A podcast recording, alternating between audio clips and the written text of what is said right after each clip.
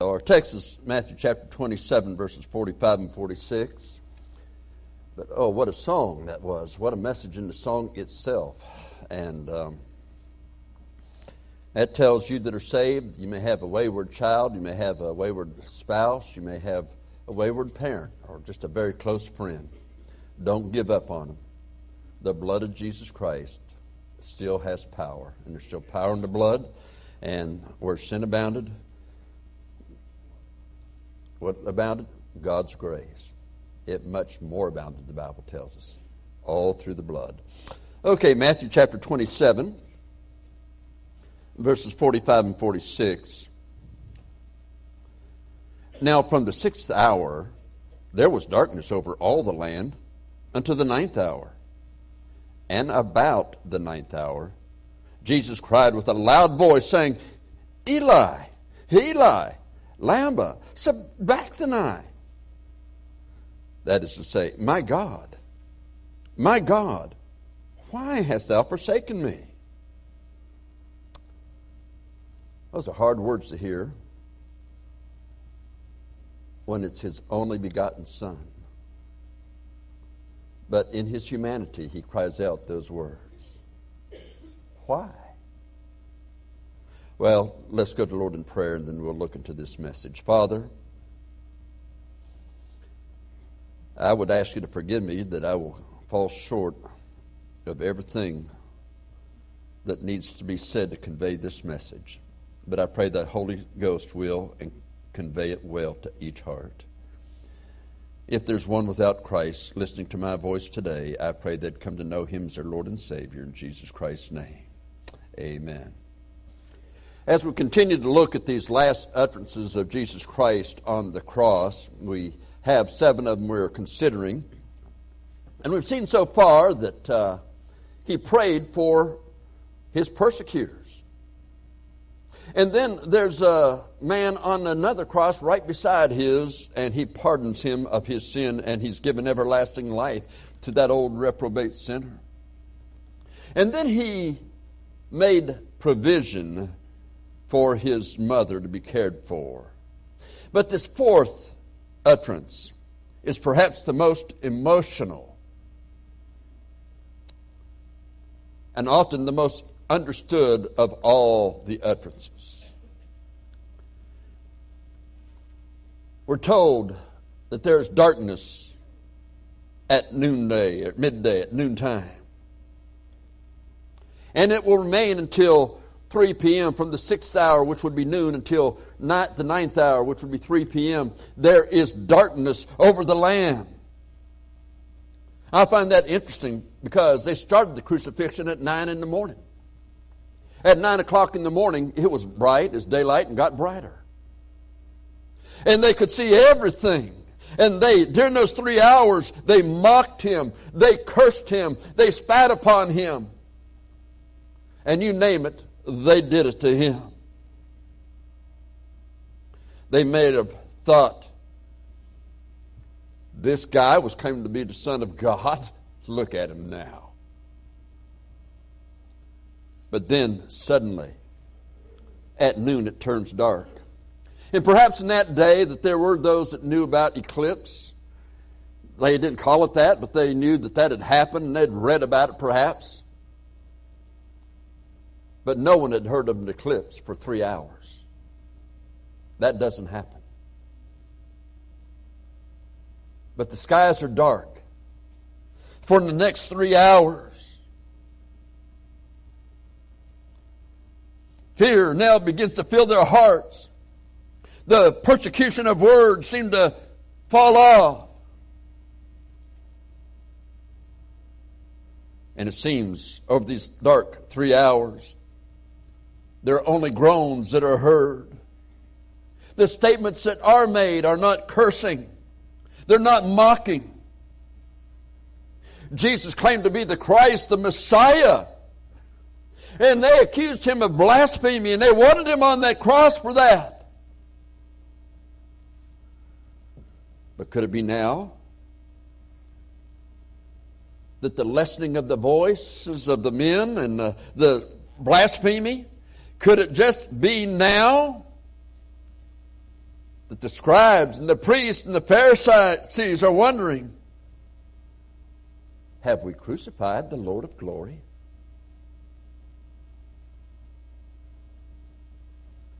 know, this darkness spells several implications that stir the souls of men. You know, what does it mean to be dark as this for three hours? In Luke chapter 23, verse 45, it says, And the sun was darkened, and the veil of the temple was rent in the midst. Uh, in this same chapter that we have now, in chapter 27, verse 51 of Matthew, uh, he says, or should I say uh, 26? yeah, it's 27, 51. He says, And behold, the veil of the temple was rent in twain from the top to the bottom. And the earth did quake, and the rocks rent. the veil goes back to the Old Testament when they first had a tabernacle, a tent. And inside the tent, there were two rooms. There was the holy place, and there was a tent separating it, and then inside the next room, it was the most holy place. Only the high priest could enter that room once a year.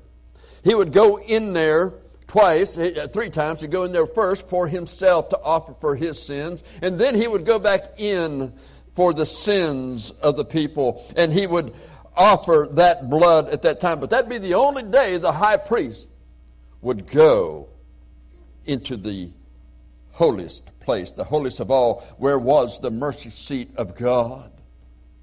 Where he would meet God and offer for the sins of the people. At first, it's in that tabernacle. Later, a temple is built.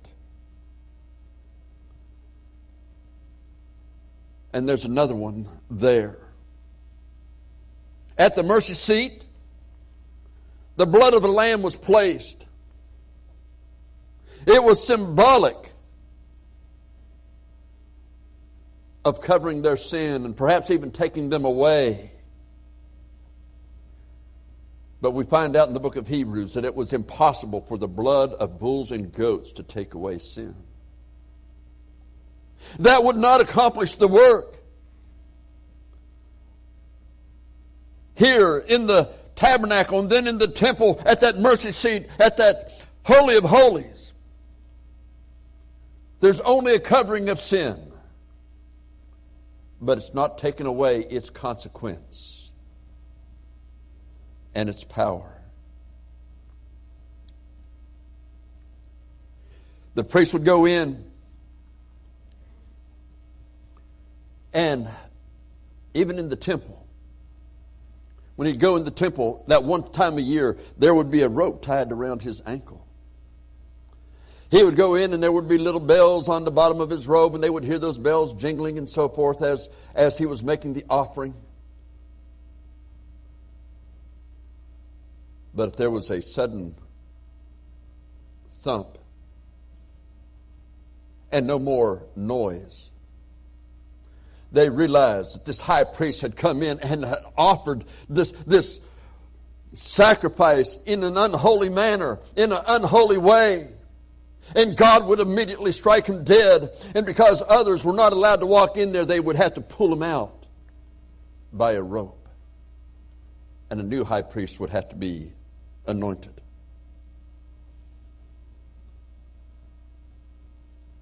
Aaron's sons, Nadab and Abihu, they did this. They offered strange fire, the Bible tells us. I believe that they tried to offer incense that was different than what God had prescribed. They thought the incense of Egypt was much better. The worldly way is a better way. We'll enjoy it more. And God sent fire from heaven and destroyed them both immediately. But understand that the high priest would go in there as a proxy for man in that day. Going in, as we said, to offer first for his sins. He was basically going in to meet God at the mercy seat for his own sins and then for the sins of the people. He was going to meet God about sin because man had no plea. Man needed help. And he came to the mercy seat because that would be man's only hope. Jesus Christ became sin for us, the Bible tells us in 2 Corinthians 5.21. He became the proxy, you might say, on the cross. And it's just like John the Baptist said. Behold, the Lamb of God that taketh away the sin of the world. As he saw Jesus that day of the baptism. And because he became sin for us, the wrath of God the Father will be poured out in its fullness on his human spirit. There'd be no grace afforded Jesus Christ. Romans chapter 5, verse 8 says it very simply, and yet I think it's very profound. Christ died for us. Think of that. For he was the sinless Son of God. Christ died for us. Why? Simple. Because God so loved the world. How terrible it is for the eyes to see. We're told that the veil in the temple that we read in verse 51 that it ripped from top to bottom in an earthquake. Now, usually in an earthquake, you'd think something would rip from the bottom to the top.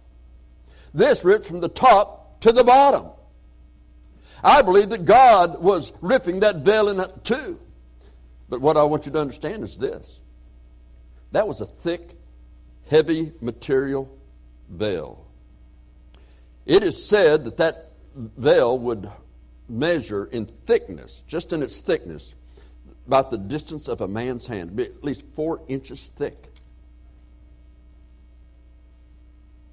It is said that you could put a horse on one end, another horse on the other end, and they could not pull it apart. It took not just one or two men, it took several to hang that in the temple. It was a heavy veil, not one easily removed.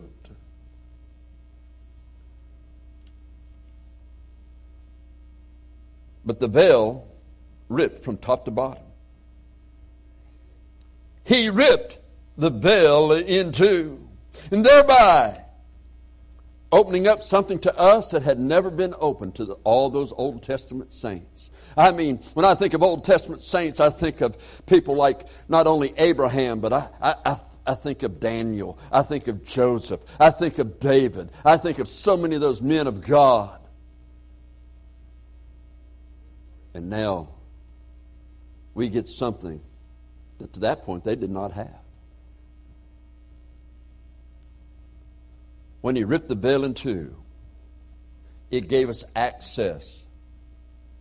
And let instead of me trying to explain the access, let's let the Bible tell us. Which hope we have as an anchor for the soul, both sure and steadfast and which entereth into the, that within the veil. Whether the forerunner for us is entered, even Jesus, made an high priest forever after the order of Melchizedek. A forerunner was a boat that would be sent from a ship. Back in that day, in those Greek harbors, the harbors were very shallow. And so a big ship would basically throw down the anchor and would hold it in place. And then little boats would be sent in to land. They may go get supplies. They may go get help. So many things they could go, but they could go in there and just take some time for rest and relaxation. But they would ride that boat in. That boat was called the Forerunner. In life's stormy seas, we are anchored in Christ Jesus, but we now can go into that holy place in Jesus Christ. We can take us right into the Holy of Holies, and we can find strength to help in time of need. He's there for us. And whereas that great high priest would go in once a year for men with a sin offering, through Christ, the Bible says in 1 Peter chapter 2, verse 5 and verse 9, that we are priests of God. Because we receive Christ the Savior, we become priests of God. And we too can enter that holy place, confessing our sin, yet pouring out our heart, even the deepest, darkest things of our heart.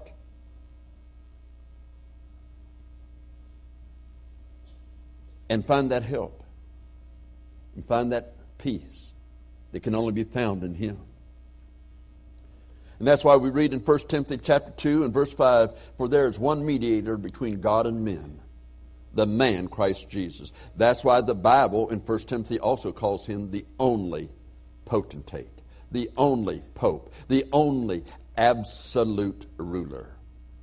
Only Jesus Christ. Don't settle for anything less. But next we see the forsaken Savior. I mean, this is the God man on the cross. He is 100% man. He has a human spirit. And yet he is 100% God. He has a spirit of God because he is God within him. So get the picture here. For three hours, it's daylight. But now, for the next three hours, from midday till three o'clock, when the sun should be its brightest, it's, it's dark. Why? Because every sin every man has ever committed or ever will commit is placed on the innocent Son of God. And then all the wrath, not the wrath of man, but all the wrath of an almighty creator who spoke the worlds into existence, of an almighty creator who knows everything there is to know. He's omniscient. He knows my every thought. He knows my every deed. He knows my every intention. He knows it all. He's all powerful. He's omnipotent.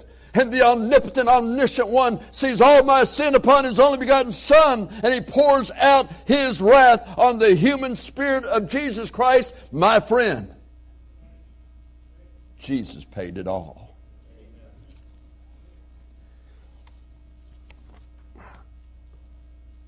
It's in this darkness and the now quieted voices of the crowd. Maybe it's a dark eeriness. When suddenly we hear a loud, perhaps even a blood curdling sound. My God, my God, why? Why hast thou forsaken me?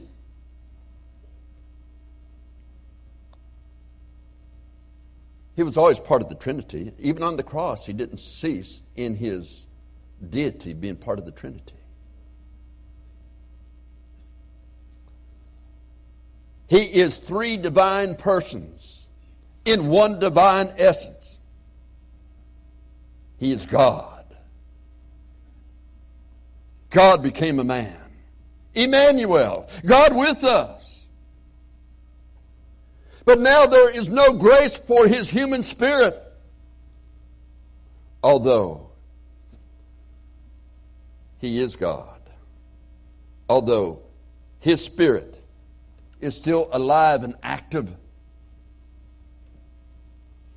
But for his human spirit, there's absolutely no grace whatever at this point. Oh, in the wilderness, 40 days and 40 nights being tempted of the devil, and angels were sent to meet his human need. In Gethsemane, there are their sweat that is so heavy that it's as drops of blood. But there's no grace. He is forsaken of his heavenly Father, of whom Jesus is his only seed.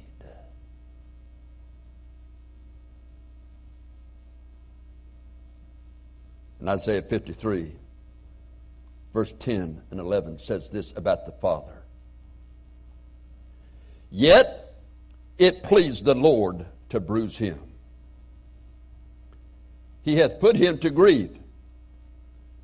When thou shalt make his soul an offering for sin, and understand, his soul an offering for my sin,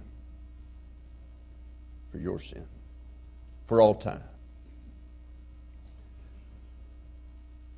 It says, He shall see his seed.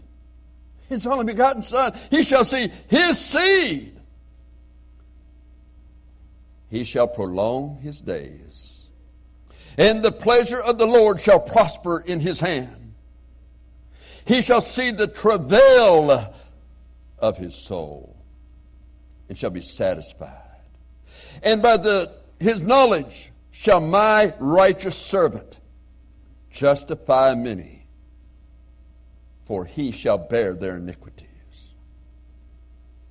Do you realize if the Father extends grace at this moment, then there's no sacrifice for our sin. no acceptable sacrifice. So Jesus paid it all. There was no grace for him, but there will always be grace for whosoever will in this lifetime. This is why in the garden, in the sweat, as they were great drops of blood, he prays, if it were possible, let this cup pass from me. What did he mean by that? He knew no sin. He hates sin. And now sin will be all on him. All sin for all time will be placed on him. He doesn't want it. He hates sin. But if it's possible to redeem man any other way, without sacrificing the holiness of God to do so, then please do it. But there was no other way. That's why we can't earn it. There was no other way. So it must be placed on me, he says, in order to pay the penalty. He knows it must be placed on him. And he who knew no sin had all the sin of all mankind for all time placed on him. And as one writer so well said it, the Son of God became the Son of Man, that the sons of men might become the sons of God. Yes, we smile when we sing it. And yet, perhaps one of the deepest theological songs that we sing is Jesus Loves Me. This I know because the all out authority tells us so, the Bible. This is why we read in Acts chapter 20 and verse 21, testifying both to the Jews and also to the Greeks. Repentance towards God and faith toward our Lord Jesus Christ. You see, all sin is against God. All sin. It's against Him the Father. In his deity, all sin is against God. In faith toward our Lord Jesus Christ. So it's repentance towards the Father, faith in Jesus Christ. That is, that his sacrifice and his righteousness will secure us. You see, that sacrifice had to be a righteous sacrifice. There could be no sin in it. Absolute righteousness. And if we will do that, he secures for us eternal life. For in Ephesians 1 6 and 7, it says, To the praise of the glory of his grace, wherein he, that is Jesus Christ, hath made us accepted in the beloved. We're accepted before God the Father. Repentance towards God. But we're accepted in God, in, in, before God the Father, in Christ Jesus. That's why I like to sign letters in Christ. In Christ. And he adds in the next verse, in whom we have redemption through his blood, the forgiveness of sins according to the riches, the riches of his grace. That's why we read in Romans 3 23, for all have sinned and come short of the glory of God. We all know that verse, but the next two verses give it more definition. Being justified freely, not earned, freely. How? By his grace, through the redemption that is in Christ Jesus, whom God has set forth to be the propitiation. Propitiation simply means the entire payment for all time. The propitiation. Our part through faith in his blood. To declare his, that is Christ's righteousness, for the remission of sins that are past through the forbearance of God.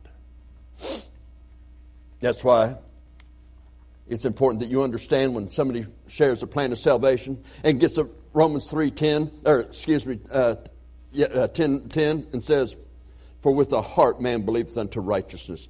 It doesn't mean you're believing so strong you just become righteous. No, you're believing unto the righteousness of Jesus Christ to make you accepted before God.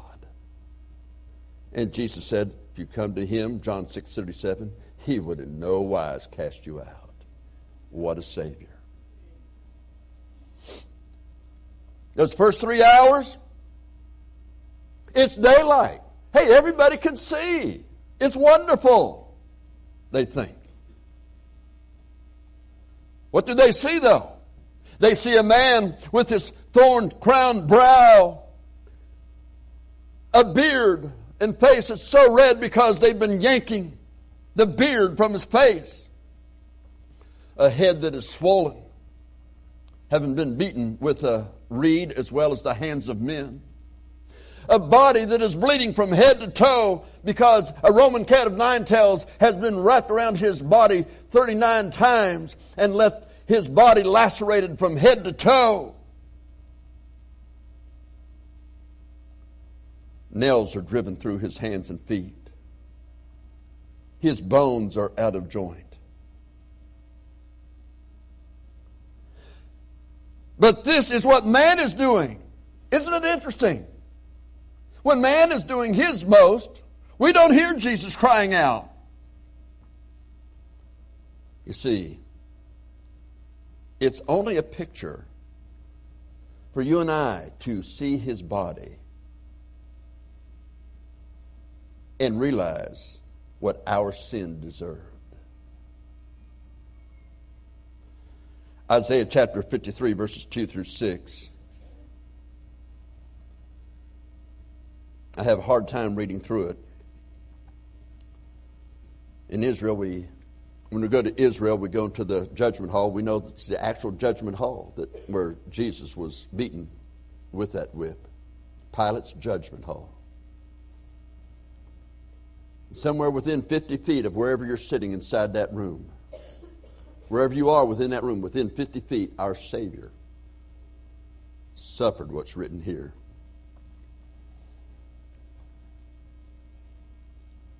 It says, He shall grow up before him as a tender plant, and as a root out of dry ground. He hath no form nor comeliness that we, when we see him, there is no beauty that we should desire him. He is despised and rejected of men, a man of sorrows and acquainted with grief. And we hid, as it were, our faces from him. He was despised. And we esteemed him not. Surely he hath borne our griefs and carried our sorrows.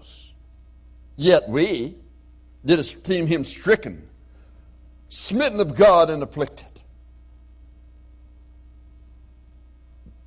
But he was wounded for our transgressions. He was bruised for our iniquities. The chastisement of our peace was upon him. And with his stripes, we are healed. All. All. All we like sheep have gone astray. We have turned every one to his own way. And the Lord hath laid upon him the iniquity, laid on him the iniquity of us all. Those last three hours is God taking over the crucifixion. It's not man and he's pouring out wrath more than what the physical suffering could be. He's pouring it out on the human spirit of God, of our, the Lord Jesus Christ, for our sin.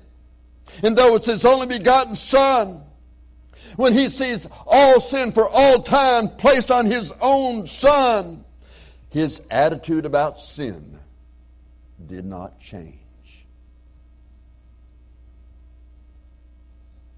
It pleased the Lord to bruise him.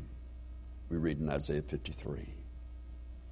That is why when we read Ephesians 2 8 through 10, it says, For by grace are you saved through faith, that not of yourselves. It is a gift of God, not of works, lest any man should boast.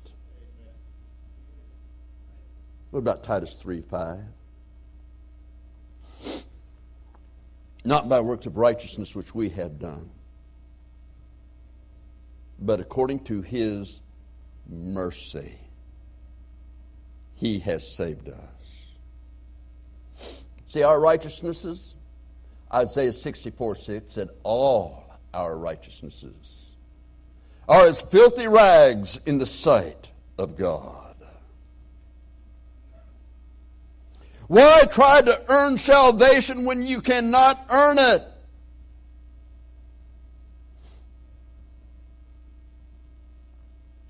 When Jesus paid it all. Who his own self bare our sins in his own body on the tree, 1 Peter 2.24 says. He bare our sins in his own body on the tree that we being dead to sin should live unto righteousness by whose stripes ye are healed.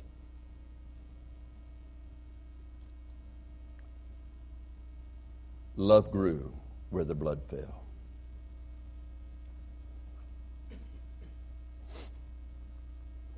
Praise God, Jesus paid it all.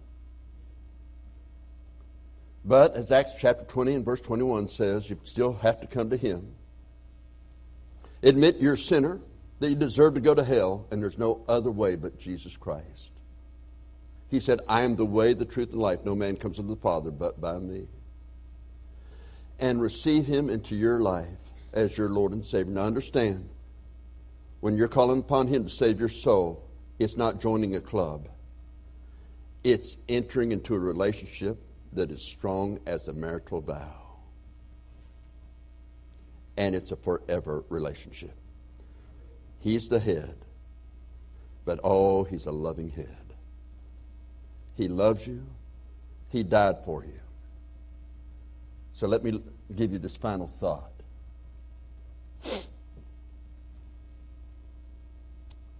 He would do all that. He would do all of that for me, for you. God would become a man when he could have destroyed this entire world and made a new creation. But instead, in his love, he did that for you and for me. Do you actually think that to die without Christ, that somehow one second after death, there's going to be another way? Oh, no. No other way. Christian, let's not be ashamed at his appearing. Let's not be ashamed of him that we won't share the gospel of Jesus Christ with others.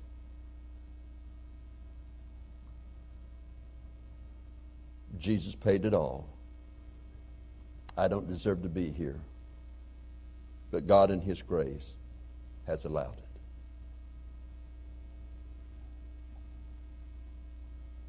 And the day's coming when, although on our knees, we've been able to say it many times, I can look at him face to face and say, Thank you, Lord, for saving my soul. Let's bow our heads, please.